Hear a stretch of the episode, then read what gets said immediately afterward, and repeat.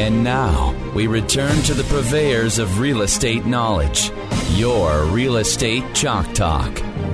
Hey, thanks for staying with us. This is your Real Estate Chalk Talk. 612 627 8000 is the number to call. HittnerGroup.com. That's the place to go to. H I T T N E R Group.com. Check it out. Save your searches. Check out the blog. Good site to go to.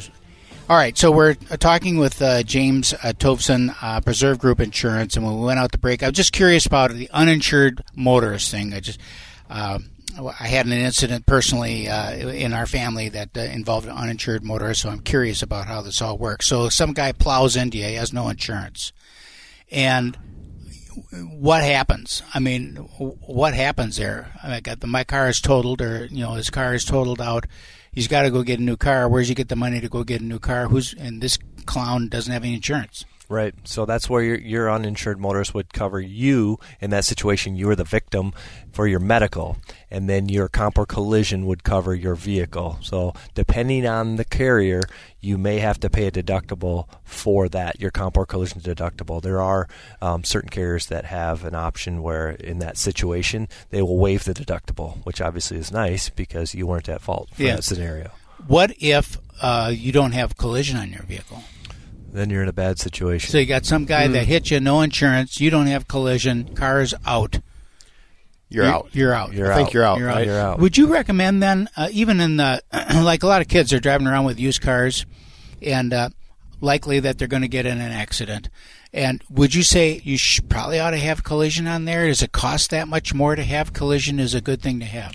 It, it's it's a case by case basis, and I look at what's the value of the car they're driving around, and do they have the means to replace that car if they were to have a total loss. I typically discourage if the car is under five thousand dollars. Let's mm-hmm. say five three thousand dollars. I typically discourage the comp collision. It's not good for the insurance company. It's really not beneficial to the to the client. But if there's in a situation a, a single individual on their own and that's their only means of transportation, then no, absolutely. Then I would say yeah, this is what you need to do because you would be in a bad position if somebody were to hit you without insurance and you didn't have a car to drive and you didn't have five thousand dollars to buy a new one. So it's been my experience in a couple of cases where that has happened uh, with people that we know, and then the offering from the insurance company won't even replace the car.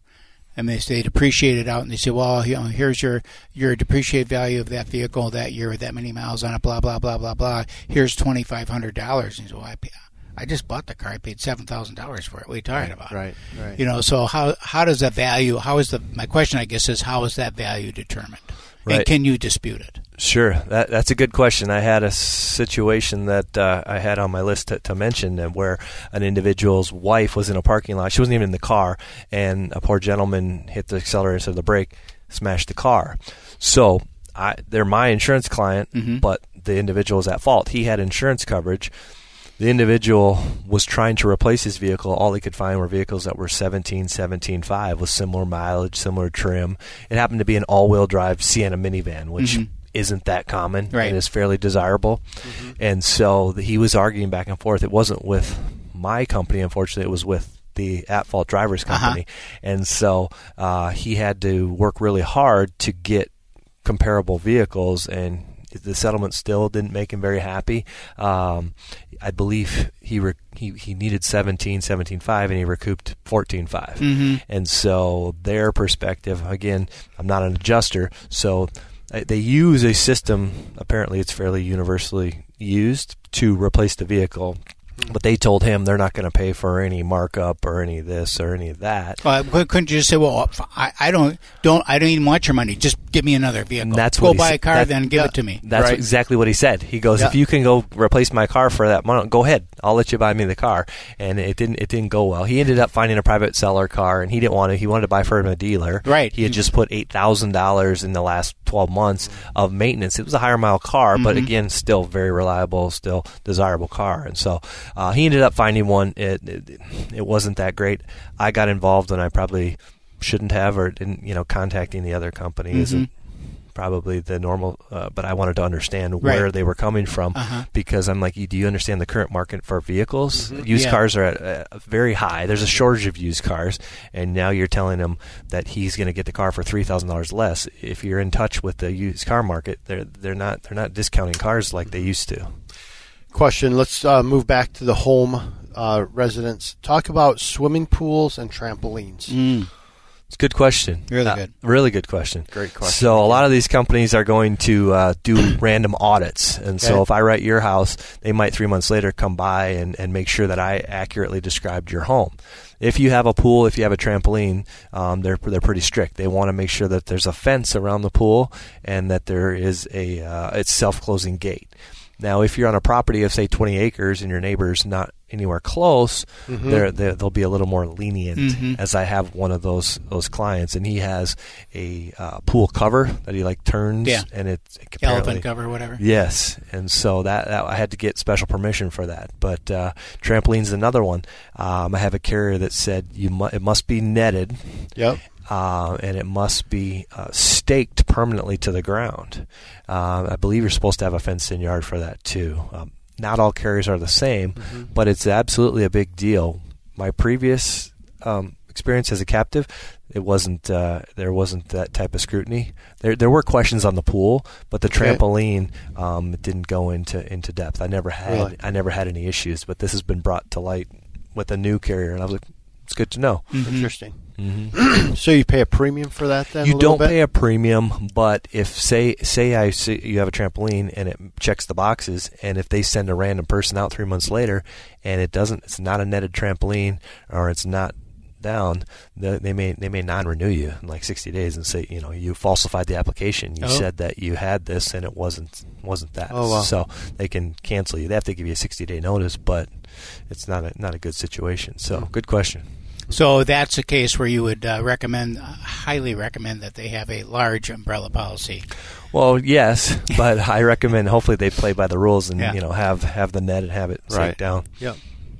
Um, okay, so uh, I think uh, that kind of covers it as far as insurance go. Give James a call, 651-728-4334, and you'll do a kind of an evaluation of, uh, of what they've got up. And does it matter when they renew? It doesn't matter when they renew. Sometimes if they want to keep it easier, it really isn't a difficult process. It's just there's a couple more steps that I communicate. But yeah, I- I'm happy to review and uh, make sure they're covered correctly. What other things do you have on your list? I, I see you have a list of things. Did we hit everything, James, that you wanted to talk about? I just had some some stories prepared that, uh, but you we we. I like stories. What they- kind of story? They, they, Tell me we, a good story. We, we touched on we touched on some of them that I had Okay. that, that you already you, we talked about the, the the claim situation didn't go well with the, the loss. That was Yeah. one that I was gonna gonna address, Okay. but no, nothing on here that's Okay, I just didn't want I just didn't want to end our time and you go, ah, I really wanted to talk about this. So that's good. And we've had a good relationship with James over the years. Does a great job. Very consultative. One of the things Keith, you and I were talking about this morning at coffee is just what differentiates yourself from Mhm. the other people. And for James, that's it's really I think the the one on one consultation that he does. It's not it's not the quick hit like you don't even know people don't even know what they have they'll they'll know for sure what they have james does a great job of educating people through the process so super happy he's part of our team thank you. It comes with a philosophy that we have is grow. Uh, I heard it on a uh, on a uh, podcast. Grow long. Mm-hmm. You know, just build your business lo- for the long term, and uh, not be so transactional. Do what's right, and uh, God will make you lucky. so we have a couple minutes left in this segment keith give us a quick update on kind of the real estate market i was watching the news last night and they were like oh my gosh the housing market in minnesota and they they were going on and i'm just like going there oh no no no and hopefully no one watches the news because it's just it's so the information is so Well, most Uh, of it's outdated, for one thing. probably that's the biggest piece. So Yeah. talk a little bit about kind of what's going on in the real estate market, and then we'll pick it up in the fourth segment. Well, one of the things that they keep on harping about is how overpriced real estate is. Exactly. and it isn't overpriced at all. I mean, it, it's has the has the market come up? Yes, it has come up. There's no question about it. But if you look at the number of homes that are for sale right now, uh, this week there are 4,500 homes for sale in the Twin Cities. Uh, about the same as last week. It didn't move much. About the same as uh, as the high point of 22. I think that.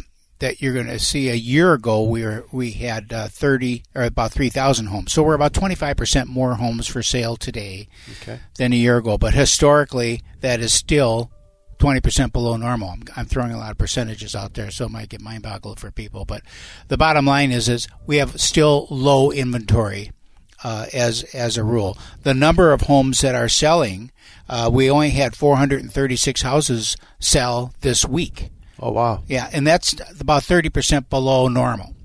So the market is the market slowing a little bit? Yes. Do we have mm-hmm. a little more homes on the market? Yes. But all in all, does that mean prices are going to come down? Well, no, because it's still less than normal. Mm-hmm. We still have less inventory than normal, and, and life still is going on. People still Right. need to move for for you know all of the reasons that people move. What it really means is, and I've been doing this for a long time. You know, back in the '90s, uh, in, in you know there were uh, it was a much higher interest rates than we have now, much Right. higher. Uh, a balanced market. And we'll talk about interest rates and more of this when we come back from break. Uh, but we are in a gr- I think it's a great market, to be honest with you. It's a market where sellers uh, have an opportunity to present their house correctly, and buyers have an opportunity to really get a good deal and make sure that they're getting a great house. Right. I think it's a great market. I think we're going to have a good year. We'll be back right after these messages.